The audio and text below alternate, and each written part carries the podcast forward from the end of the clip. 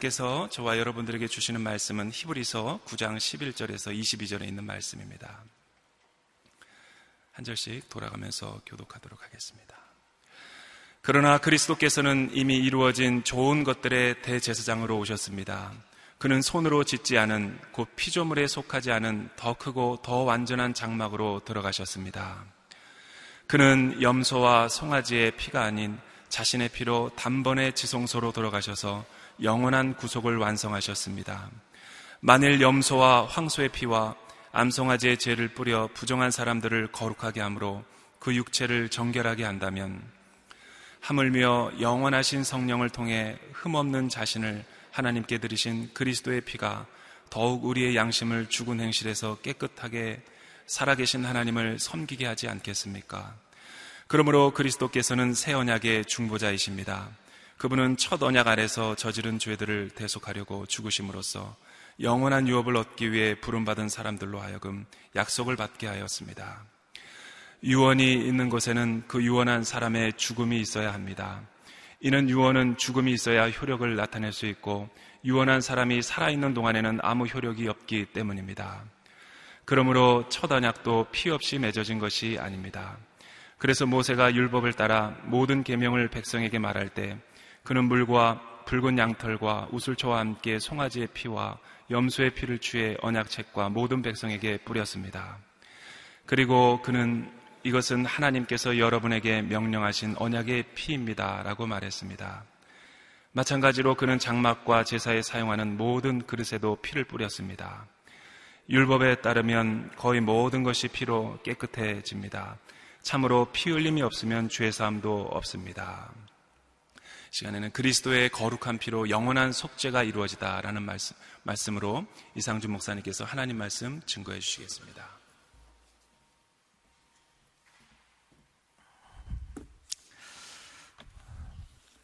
오늘 하루도 성령 충만하고 말씀 충만한 하루가 되기를 축복합니다. 아, 고난주간 큐티 아, 세 번째 날 수요일 말씀입니다. 히브리서 9장 11절 한번 같이 읽어보겠습니다. 시작. 그러나 그리스도께서는 이미 이루어진 좋은 것들의 대제사장으로 오셨습니다. 그는 손으로 짓지 않은 곧 피조물에 속하지 않은 더 크고 더 완전한 장막으로 들어가셨습니다. 어, 그리스도께서는 이미 이루어진 좋은 것들의 대제사장으로 오셨다. 아, 그래서 장차 이루어질 좋은 것들이 아니라 이미 이루어진 좋은 것들이다. 아, 예수님이 이미 이 땅에 오셨고, 어, 그리고 십자가를 지시고 모든 죄를 대속하실 뿐만 아니라 부활 승천하셨기 때문에 이미 이루어졌다. 장차 이루어질 약속이 이미 이루어졌다라고 표현을 한 것이죠. 예, 오늘 본문은 계속해서 이제 구약과 신약, 옛 언약, 첫 번째 언약과 그리고 새로운 언약, 첫 번째 성소와 어, 그리고 새로운 하늘의 성소 이 두 가지를 이제 비교해서 이야기를 하고 있습니다. 그래서 이 두 번째 부분을 이야기하는 것이지만 그 두 번째 부분이 이미 이루어진 것이다 라고 이야기를 한 것이죠. 아, 예수 그리스도는 온 인류의 죄를 대속하시는 대제사장으로 오셨습니다. 그런데 구약의 일회적인 제사, 한 번에 죄를 지으면 또 한 번에 어, 피를 흘려야 되는 그런 제사가 아니라 유일회적인 제사, 모든 죄를 단 한 번의 어, 피로, 피의 제사로 속죄하는 그런 아, 놀라운 구원, 영원한 구원의 대제사장으로 오신 것입니다. 아, 그런데 그 대제사, 제사장으로서 오신 예수 그리스도께서 손으로 짓지 않은 곧 피조물에 속하지 않은 더 크고 더 완전한 장막으로 들어가셨다. 히브리서 9장 이제 첫 부분에서는 어, 제사장들이 성소에 들어갈 때, 지성소에 들어갈 때를 이야기합니다. 그래서 이미 앞부분에서 구약에 제사 규정에 대한 언급이 있고 어, 성소에 들어가는 언급이 있어서 오늘 본문에 이 표현이 나온 것이죠. 그래서 어, 지성소 같은 경우에는 대제사장이 1년 1차 들어가는 것이다 이야기를 합니다. 아, 그런데 이제 대제사장으로 오신 예수 그리스도는 사람의 손으로 짓지 않은 첫 번째 성막, 첫 번째 성소는 사람의 손으로 지은 것이죠. 두 번째 장막은 손으로 짓지 않은 것이자 않은 것이다. 그리고 피조물에 속하지 않은 것이다. 어, 피조물이 아니다. 피조된 것이 아니다. 이 세상에 속한 것이 아니다. 더 크고 더 완전한 장막으로 들어가셨다. 어, 너희가 성전을 허물라 내가 사흘 만에 다시 세우겠다. 사람들은 이 거룩한 성소에 대한 모독적 발언으로 생각했죠. 그러나 예수님은 자신의 육신을 가리켜 말씀하신 것이다. 그래서 여기에 더 크고 더 완전한 장막을 예수 그리스도의 몸으로, 예수 그리스도의 육체로 해석하기도 합니다. 또 한 가지는 어, 이 땅에 속하지 않은 피조물에 속하지 않은 사람의 손으로 짓지 않은 더 크고 온전한 장막, 예. 그 하늘의 성소, 하늘의 장막으로 해석하기도 합니다. 어, 하나님 앞에 온 인류의 죄의 문제를 어, 사하는 그 죄를 어, 속하는 그 제사로서 어린 양 예수 그리스도께서 제물로 바쳐지신 것이기 때문에 그 천상의 성소 어, 이사야가 부르심을 받을 때 이사야 6장에 하나님의 그 임재와 천상의 성소를 보게 되죠. 그 개념으로 이해할 수도 있겠습니다. 12절 말씀 한번 같이 읽어보겠습니다. 시작. 그는 염소와 송아지의 피가 아닌 자신의 피로 단번에 지성소로 들어가셔서 영원한 구속을 완성하셨습니다. 아, 예수님의 몸이자 예수님 아, 천상의 성소이자 또한 그분은 아, 그분 자신이 대제사장이시고요. 사실 어떻게 보면 예수님께서 이 세 가지 의미를 다 갖고 계시는 분이세요. 그분 자신이 성소이시고 어, 그분의 몸으로 제사를 지내셨는데 바로 대제사장이 구약의 대제사장, 구약의 제사장들은 다른 짐승의 피를 흘린 것이잖아요. 근데 대제사장 예수 그리스도는 자신의 피를 흘리셨죠. 어, 그래야 해서 거룩한 하나님의 임재의 그 성소를 어, 완성하신, 예, 온전케 하신 그런 역할을 감당하신 것이죠. 12절에 11절에 대한 보충 설명을 하는 것입니다. 이미 이루어진 좋은 것들의 대제사장이라는 표현을 염소와 송아지의 피가 아닌 구약의 이런 짐승들의 피가 아닌 자신의 피로서 단번에 지성소 안으로 들어가셨다. 1년에 한 번 대제사장이 두려움을 가지고 들어가는 지성소가 아니라 그 담대함으로 단 한 번의 제사로 그냥 그 지성소 안으로 들어가셨다. 그래서 영원한 구속을 완성하신 것이다. 죄인들이 감히 들어갈 엄두를 내지 못하는 지성소, 대제사장도 두려움 가운데 1년 1차 들어가는 그 지성소 안으로 들어가셔서 영원한 효력이 있는 구원을 완성하신 것입니다. 아, 그러므로 이제 우리는 더 이상 죄책감이나 절망감이나 자책감에 빠질 필요가 없습니다. 예수 그리스도의 구원은 영원한 효력을 갖고 있기 때문이죠. 예수 그리스도께서 나를 구원하신 나의 죄를 사하신 그 은혜는 과거와 현재와 미래의 모든 죄를 용서하신 은혜인 줄로 믿습니다. 제가 이것을 이제 묵상하면서 영원한 효력을 묵상하면서 그 한 가지 그 떠올려 주신 것은 마치 이런 것이죠. 우리가 이제 하나님 자녀라는 신분을 얻게 되었어요. 천국 시민권을 얻게 됐습니다. 아, 대한민국 국민으로서의 시민권이 있어요. 국적이 있어요. 그런데 내가 죄를 한번 지을 때마다 국적이 박탈돼요. 그리고 또 생명을 바쳐야 돼요. 그래야만 용서를 받고 다시 국적을 획득해요. 이걸 계속 오락가락 한다면 얼마나 힘든 일이겠습니까? 네. 국적을 잃어버리신 일이 없어서 지금 감이 없으신 거예요. 뭐, 근본이 흔들리는 문제죠.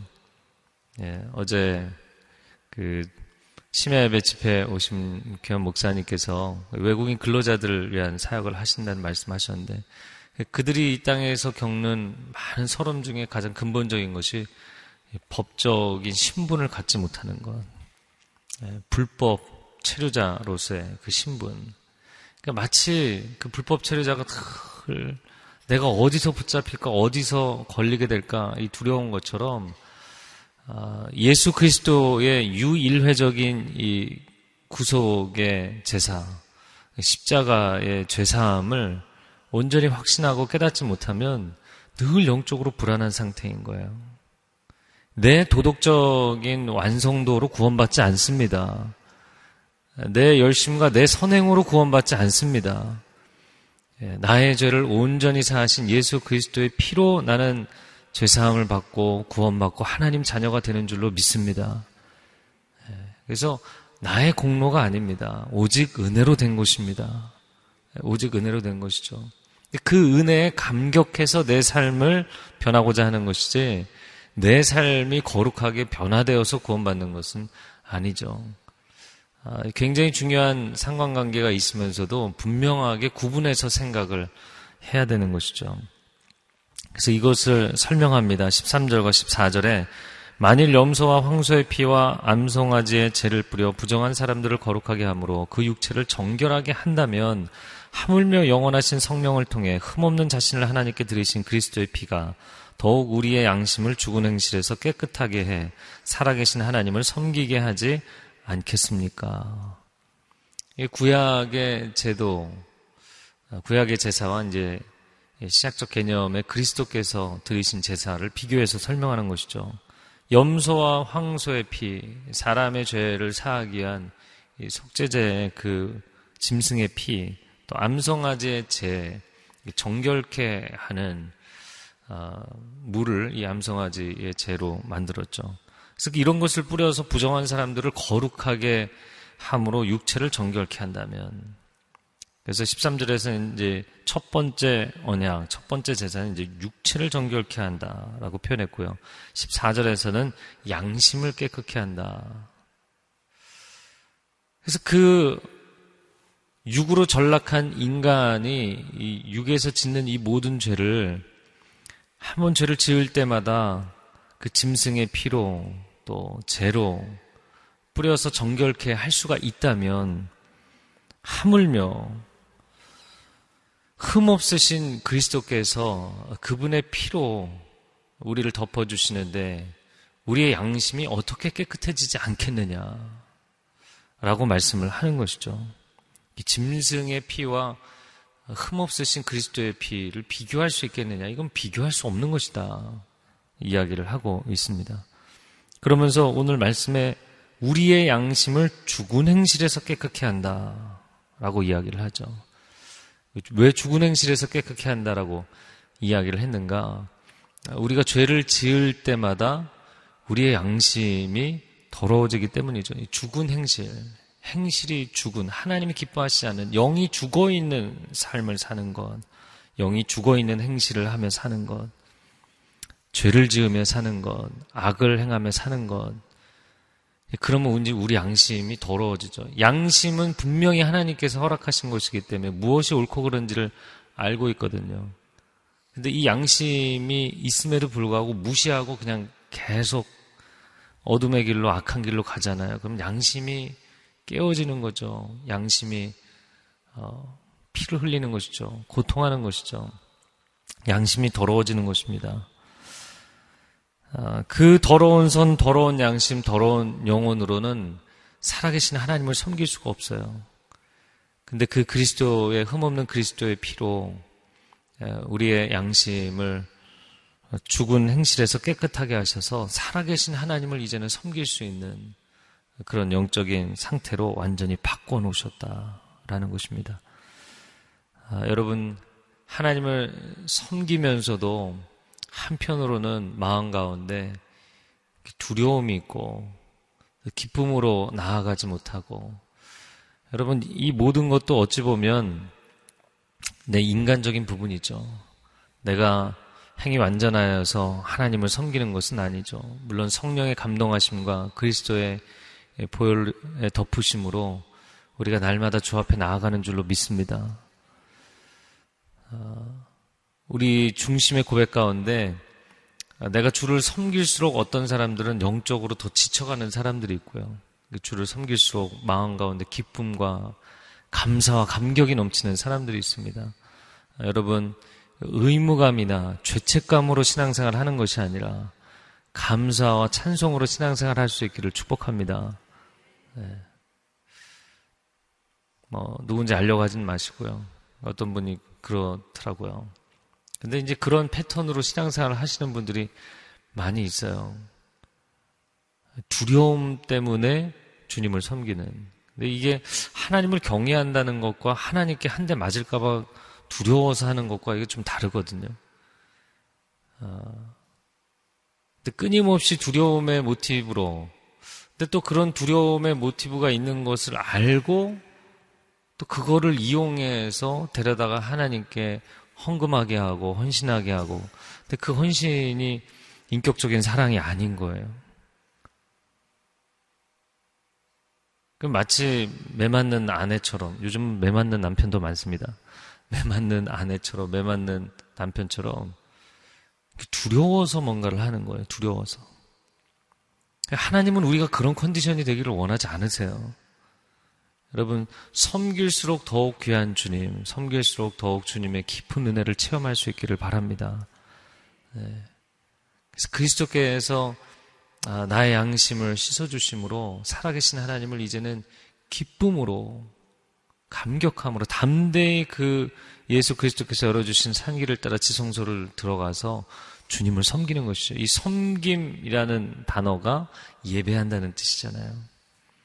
그래서 우리는 봉사와 예배를 분리해서 생각하고 봉사를 계속 하다 보면 아 이제 그만하고 예배를 드려야겠다. 봉사가 섬, 예배가 되고 섬김이 예배가 되고 예배가 하나님께 섬, 하나님을 섬기는 것이 되는 것이죠. 여러분의 신앙이 통합적으로 균형을 이루는 성숙한 신앙으로 갈 수 있기를 축복합니다. 15절 말씀을 같이 읽겠습니다. 시작. 그러므로 그리스도께서는 새 언약의 중보자이십니다. 그분은 천 언약 아래서 저지른 죄들을 대속하려고 죽으심으로써 영원한 유업을 얻기 위해 부름받은 사람들로 하여금 약속을 받게 하셨습니다. 그리스도께서는 새 언약의 중보이십니다. 새 언약이 예, 한자로 얘기하면 이제 신약인 것이죠, 신약. 줄여서 구약과 신약이 있잖아요. 그래서 이 새 언약이라는 표현이 예레미야 31장 31절에 나오죠. 외우기도 쉽습니다. 예레미야 31장 31절. 내가 이스라엘의 집과 유다의 집과 새 언약을 맺을 날들이 오고 있다. 새 언약을 맺겠다. 그새 언약은 어떤 언약인가?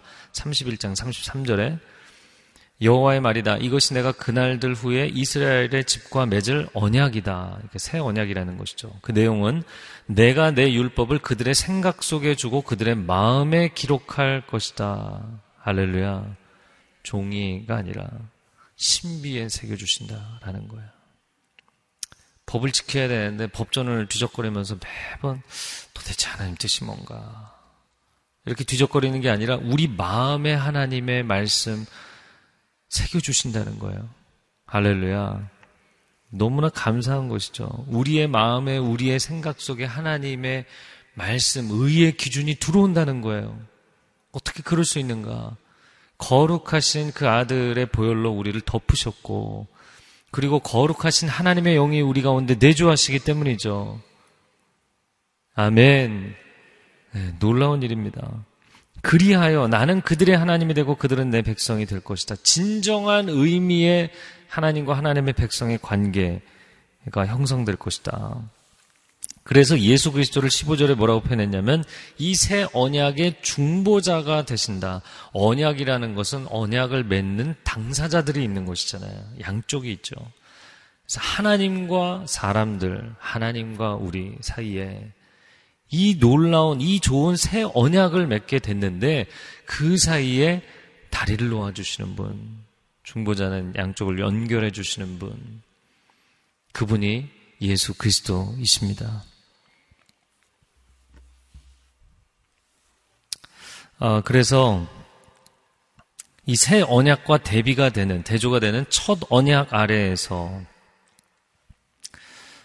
아, 우리들이 인간들이 저지른 죄들을 대속하려고 그분이 죽으심으로써 첫 언약이라는 것은 율법이죠. 율법을 준수함으로 아, 그 죄사함을 받는 그래야 하나님과의 관계가 유지되는 율법적인 아, 언약 관계를 이야기하는 것이죠.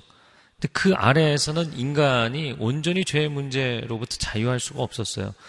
온전히 자유할 수 없을 뿐만 아니라 내가 죄인인 것만 더 인식하게 될 뿐이었죠. 죄의 의식만, 은혜 의식이 아니라 죄의 의식에만 더 빠질 수밖에 없었어요. 아, 인간이 다 이걸 충족시킬 수가 없구나. 그래서 그 시대에 그 첫 언약 아래에서 저지른 죄들, 다 해결할 수 없었던 이 죄의 문제들을 단번에 십자가에서 그분의 죽으심으로 씻어내심으로써 영원한 유업을 얻기 위해 부름받은 사람들로 하여금 약속을 받게 하셨다. 말을 읽고도 무슨 뜻인지 모르겠어요. 아, 여러분은 아시겠어요? 영원한 유업을 얻기 위해 부르심을 받은 사람들로 하여금 약속을. 이 약속이 도대체 무슨 약속입니까? 그래서 영어 성경 버전에는 영원한 유업의 약속이라고 돼 있어요. 우리말로 쉽게 풀어쓰려다가 더 어려워졌어요.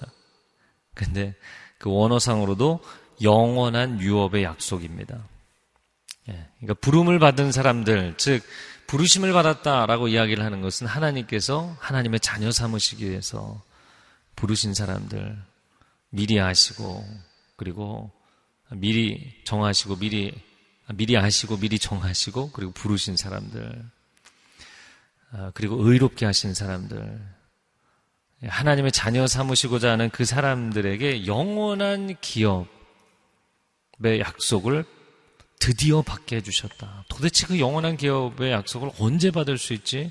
아버지께서 우리에게 약속으로 주신다고 하셨는데 영원한 기업이라는 것은 하나님 나라, 천국, 영원한 생명, 하나님과의 아무런 막힘이 없는 온전한 이 관계 회복, 할렐루야, 지성소 안에 담대히 들어갈 수 있는 이 온전한 회복을 의미하는 것이죠. 이 오랜 숙제를 주님께서 풀어주신 것입니다. 그래서 이것을 좀 더 설명하기 위해서 16절부터는 갑자기 유언이라는 개념을 꺼내 듭니다. 근데 왜 유언이라는 개념을 꺼내 든 것이냐면 하나님이 약속하신 기업을 주신다. 유언을 남기고 예, 그 재산을 상속하잖아요. 기업을 상속해 주기 때문에 이 기업이라는 단어에서 이제 유언이라는 단어로 개념이 연결이 됐습니다. 16, 17절을 한번 같이 읽겠습니다. 시작. 유언이 있는 곳에는 그 유언한 사람의 죽음이 있어야 합니다. 이는 유언은 죽음이 있어야 효력을 나타낼 수 있고 유언한 사람이 살아있는 동안에는 아무 효력이 없기 때문입니다. 그래서 예수 그리스도의 죽으심을 통하여서 이 새 언약이 효력을 발휘하게 되었다. 이 개념을 유언이라는 개념을 도입해서 설명을 한 것이죠. 그렇기 때문에 유언이라는 것은 그 약속을 한 당사자가 죽어야만 효력이 그때부터 발생하는 것이잖아요. 그렇기 때문에 죽으셔야만 했다. 예수님 왜 죽으셔야 됐는가? 그 약속을 그분의 죽으심으로 효력이 발생하도록 만드신 것이다. 는 것이죠. 구약에서 이 언약, 사람들은 뭐 약속, 뭐 유언, 여러 가지 표현을 쓰지만, 그러나 성경적 개념이 하나님이 사람과 맺으시는 이 언약, 영어 단어로는 커비넌트이지만 이제 히브리어로는 브리트라는 이 단어는 쪼개다라는 뜻이죠. 그래서 짐승을 잡아서 죽여서 쪼개놓고 그리고 약속을 하는 것이거든요. 이 약속을 어기면 이렇게 죽는다라는 거예요. 그러니까 이게 뭐 어, 죽음으로써 예, 피 흘림으로써 맹세를 하는 것이거든요.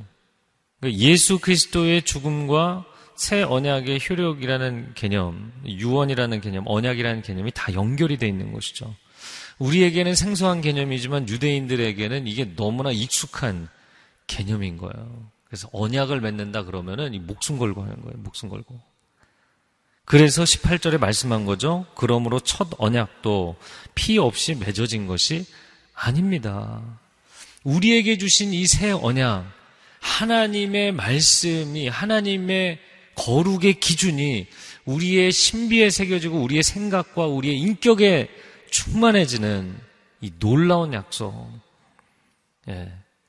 글쎄요, 아날로그 시대에서 디지털 시대가 되고 뭐 세상이 놀라운 예, 혁신을 이루게 된 것이잖아요. 뭐 그것과 비교할 수 없는 영적 세계의 대혁신이죠.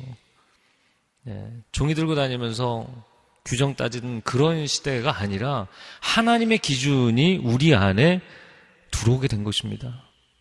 그래서 이 시대의 크리스찬들은 어, 인생의 결정의 시간마다 상황마다 사건 사고마다 도대체 하나님 뜻이 뭐지? 그리고 성경을 뒤적거리고 있으면 어, 조금 옛날 시대 사람으로 사는 거예요. 물론 성경을 보셔야 됩니다. 그러나 이 말씀이 여러분의 심령 가운데, 여러분의 양심 가운데, 여러분의 인격과 영혼 가운데 충만하게 채워지고 충만하게 동의가 되기를 축복합니다.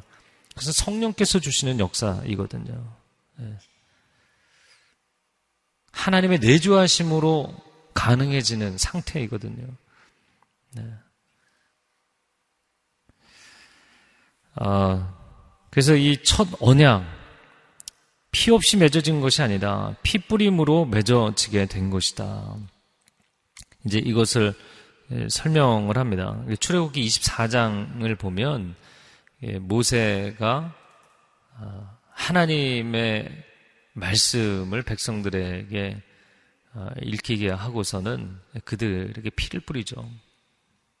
그것이 이제 19절에 나오는 말씀입니다. 그래서 모세가 율법을 따라 모든 계명을 백성에게 말할 때 그는 물과 붉은 양털과 우슬초와 함께 송아지의 피와 염소의 피를 취해서 언약책과 모든 백성에게 언약책과 그리고 모든 백성에게 피를 뿌렸어요. 그리고는 이렇게 선언합니다. 이것은 하나님께서 여러분에게 명령하신 언약의 피입니다. 이제 그들 유목민족으로서 하나님께 부름을 받아서 이 짐승을 쪼개놓고 그 피 흘린 가운데 약속을 맺는 이것이 하나님과 이스라엘 백성들 사이에서도 똑같은 브리트, 짐승을 쪼개서 그 생명의 피를 흘림으로 하나님과 약속을 맺은 거예요. 이제 하나님의 백성으로 살겠다고. 하나님의 언약 백성으로 하나님 말씀을 지키며 살겠다고 약속을 한 것이죠. 구약 시대에도 그렇게 했다는 거예요. 21절에 마찬가지로 그는 장막과 제사에 사용하는 모든 그릇에도 피를 뿌렸습니다. 그래서 구약의 이 성막을 세우고 그 안에 있는 모든 이 성물을 만들고 대제사장을 위임할 때도 제사장들을 위임할 때도 그들에게 피를 뿌리고 재단 내 귀퉁이에 뿌려도 피를 뿌리고 또 기름을 발라서 거룩하게 하고 그런 내용들이 쭉 나옵니다. 물론 그래서 어제 밤에 한참을 찾았어요. 한참을 찾았는데 그 성소에 있는 모든 그릇에 모든 기구에 피를 뿌렸는가 그런 내용이 없어요. 그래서 이제 주석을 봤는데 아, 기름으로 바르고 또 재단 내 귀퉁이에는 이제 피를 뿌렸고 제사장들에게 피를 뿌리고 언약책과 백성들에게 피를 뿌리고 아, 그래서 이 표현대로 이야기를 하자면 사실 히브리서는 유대인들이 읽는 책이거든요. 흩어져 있는 히브리인들에게 보낸 책이에요. 이거는 그래서 다른 서신서들과는 달리 이방인들이 헬라인들이 읽던 읽은 서신서가 아니라 히브리인들이 받아서 읽은 서신이거든요. 그래서 이 독자와 그리고 말하고 있는 이 히브리 저자가 히브리적인 백그라운드를 가지고 이야기하고 있는 것이기 때문에 모두가 이미 공유하고 있는 알고 있는 것을 얘기하고 있는 것이에요. 그래서 이 21절의 말씀대로 장막과 제사에 사용하는 모든 그릇에도 피를 뿌렸을 것으로 추정을 하는 것입니다. 예, 구약의 표현에 정확하게 나와 있지 않지만 기름으로 다 바르고 그리고 피를 다 뿌렸다. 그래서 22절에 이렇게 이야기합니다. 율법에 따르면 거의 모든 것이 피로 깨끗해집니다. 거의 모든 것이라고 표현을 했습니다. 왜냐하면 몇 가지 예외 규정이 있었는데 가난한 자의 속죄제의 경우에는 어, 곡물로 대신할 수 있다. 이게 피 흘림이 아닌 제사가 있었던 것이죠. 또 전쟁에서 얻은 전리품을 불을 통과하게 하고 물을 통과하게 하는 그런 다른 어, 정결법이 있었던 것이죠. 그래서 아주 예외적인 몇 가지 규정 외에는 거의 모든 것, 그래서 거의라는 표현을 쓴 것입니다. 모든 것이 피로 깨끗해진다. 지금 예수 그리스도의 십자가의 피 흘리심으로 우리의 양심을 깨끗게 하시고 어, 우리 인생의 모든 죄를 씻으시는 것을 설명하고 있습니다. 마지막에 참으로 피 흘림이 없으면 죄 사함도 없습니다. 그래서 히브리인들한테는 쉬우라고 설명을 해놓은 건데 우리는 굉장히 이렇게 난해하게 해석을 해석을 해야 되는 거예요. 자, 저를 한번 따라해보세요. 피 흘림이 없으면 죄사함도 없습니다. 로마서 6장 23절에 죄 삭슨 사망이요. 하나님의 은사는 우리 구주 예수 그리스도 안에 있는 영생이니라. 죄의 삭슨 사망입니다. 죄를 지으면 생명을 대가로 요구하게 되죠. 원수 사단이 우리에게 달콤한 것처럼 유혹해서 죄를 짓게 만들어 놓고는 그리고 나면 목숨을 가져가는 거예요. 처음에는 마약을 공짜로 주는 것처럼 굉장히 인생의 위로가 될 것처럼 그러나 거기에 이제 중독되면 인생을 이제 다 거기다 걸어야 되는 거잖아요. 아, 그런 것처럼 이 죄에 빠지면 사람이 생명을 잃게 되죠. 예, 영적으로 실제 죽게 되는 것이죠.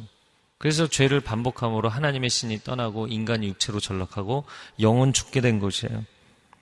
자, 그런데 레위기 17장 11절 말씀에 보면 육체의 생명은 피에 있다.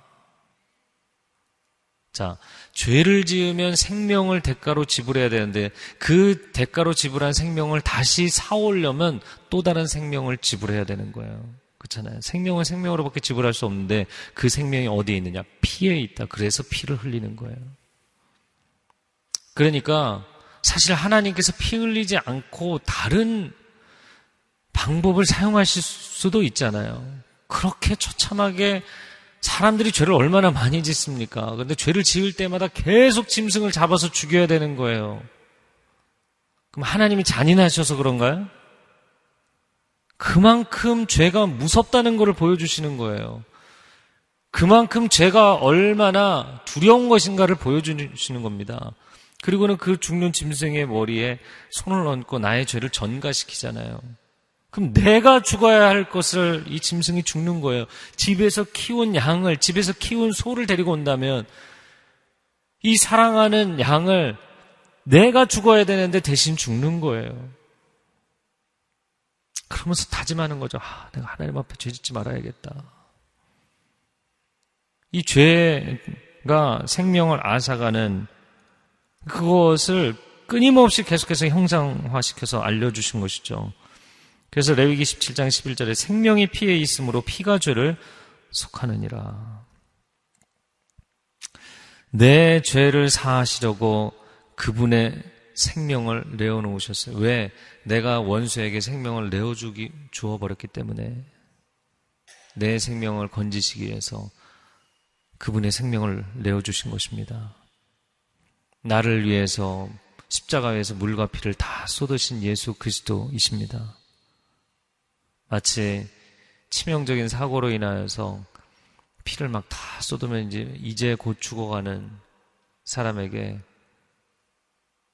그 누구도 수혈해 줄 수 없어서 예수 그리스도께서 수혈해 주시고 그분이 죽으신 거죠. 생명을 주시고 가신 겁니다. 저는 오늘 그 말씀을 읽으면서 대제사장이면서 동시에 속죄 제물로서의 어린 양이 되신 분. 그래서 이런 장면을 연상할 수 있습니다. 재판관이 앉아 있어요. 죄수가 여기 피고인석에 앉아 있습니다. 아, 그런데 그 죄값을 지불하는 것은 자신의 생명을 내놓는 방법밖에 없어요.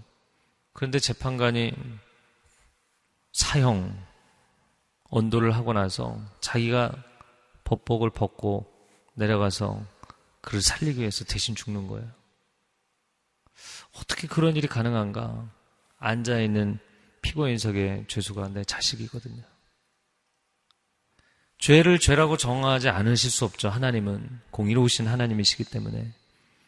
그러나 그 죄의 문제를 죄가 죄가 아니라고 얘기해서 해결하는 것이 아니라 하나님의 공의로 그것은 생명을 내놓아야 되는 죄라는 것을 정하시고 사랑의 하나님께서 대신 생명을 내어놓으시는 것이죠. 아, 나는 그런 사랑 요구한 적 없다. 왜 이렇게 부담스럽게 그러느냐. 뭐 그렇게 얘기하는 사람도 봤어요. 여러분, 빚으로 이야기를 한다면 채권자가 채무자 쫓아다니면서 여기 사인만 하면 이걸 받아들이기만 하면 내가 이 어마어마한 액수를 그냥 탕감해 주겠다. 왜 날 귀찮게 하냐? 이러는 채무자가 있을까요? 이거는 뭐 이보다 좋은 것은 이보다 놀라운 축복은 없는 줄로 믿습니다. 그래서 복된 소식, 아름다운 소식인 것이죠. 이사야 61장에 말씀한 것처럼 완전히 영적으로 피폐해지고 가난해진 죄인들에게 아름다운 소식을 전하게 하려 하십니다. 여러분, 자기 도덕 적 의의를 붙잡는 도덕론자가 되지 마십시오. 무신론자가 되지 마십시오. 우상 숭배자가 되지 마십시오. 이러한 생명, 이러한 사랑, 이러한 혼신을 주실 수 있는 분은 하나님밖에 없습니다. 그 하나님의 은혜를 십자가를 묵상하며 그 하나님의 구원의 선물이 얼마나 놀라운 감격인지를 아, 고백하며 아, 살아가는 오늘 하루의 삶이 되기를 축복합니다. 함께 기도하겠습니다.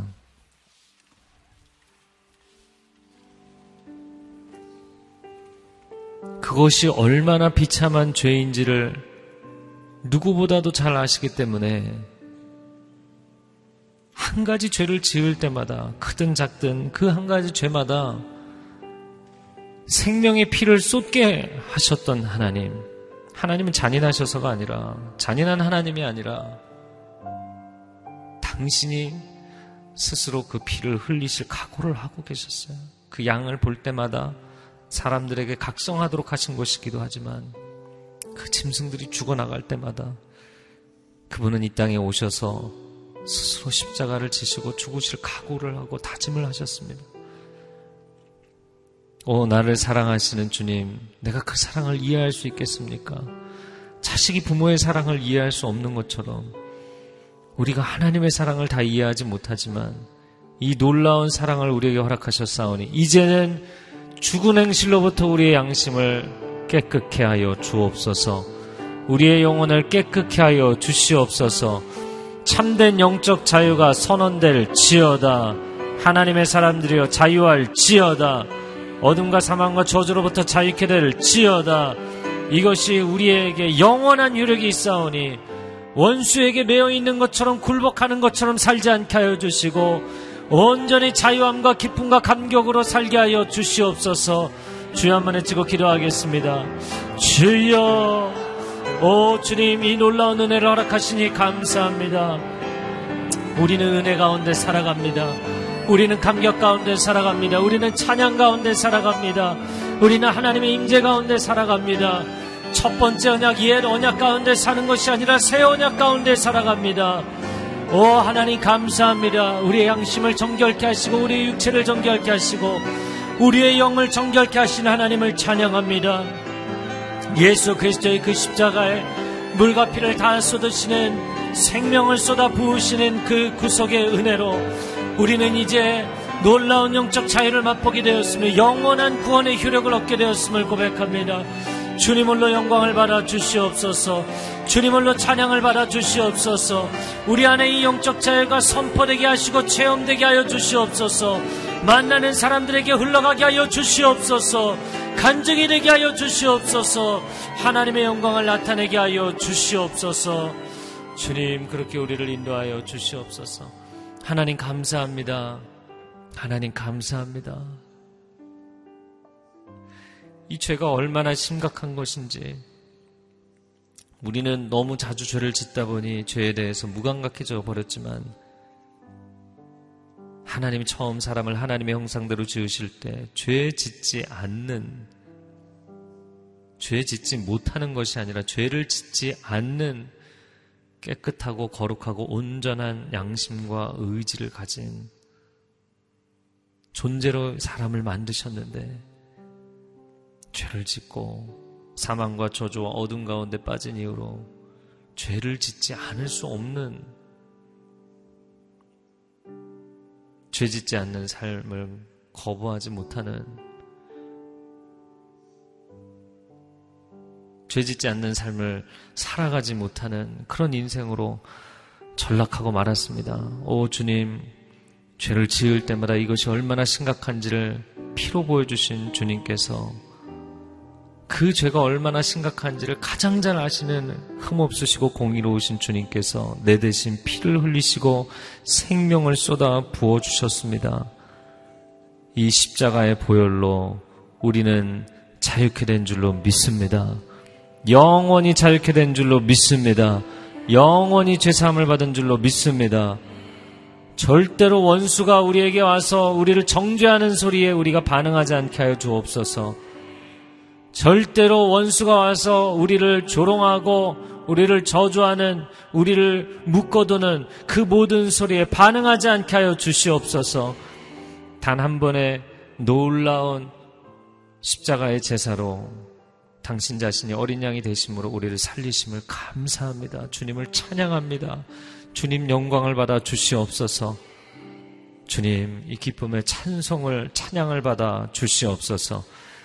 이제는 우리 구주 예수 그리스도의 은혜와 하나님 아버지의 극진하신 사랑하심과 성령의 교통하심이 오늘 이 십자가 그리스도의 보혈의 놀라운 은혜와 구원의 능력을 감사하고 찬양하는 귀한 하나님의 백성들 위해 이제로부터 영원토록 함께하여 주시기를 간절히 축원하옵나이다. 아멘.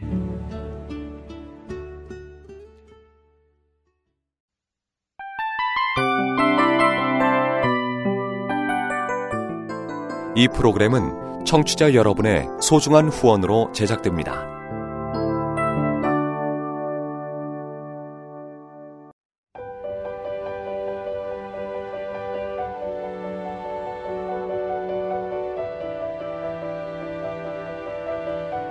세상에는 수많은 교회들이 있지만 더 깊이 있는 말씀 강해를 찾기 위해 크기로만 교회를 선정하지 않습니다. 보다 좋은 영적 콘텐츠를 더 많이 나누기 위해 방송비를 받지 않습니다. 1년 365일 복음만 전하고 싶어서 우리는 광고를 하지 않습니다. 온누리의 복음을 땅끝까지 CGN TV와 함께 땅끝 성교사가 되주세요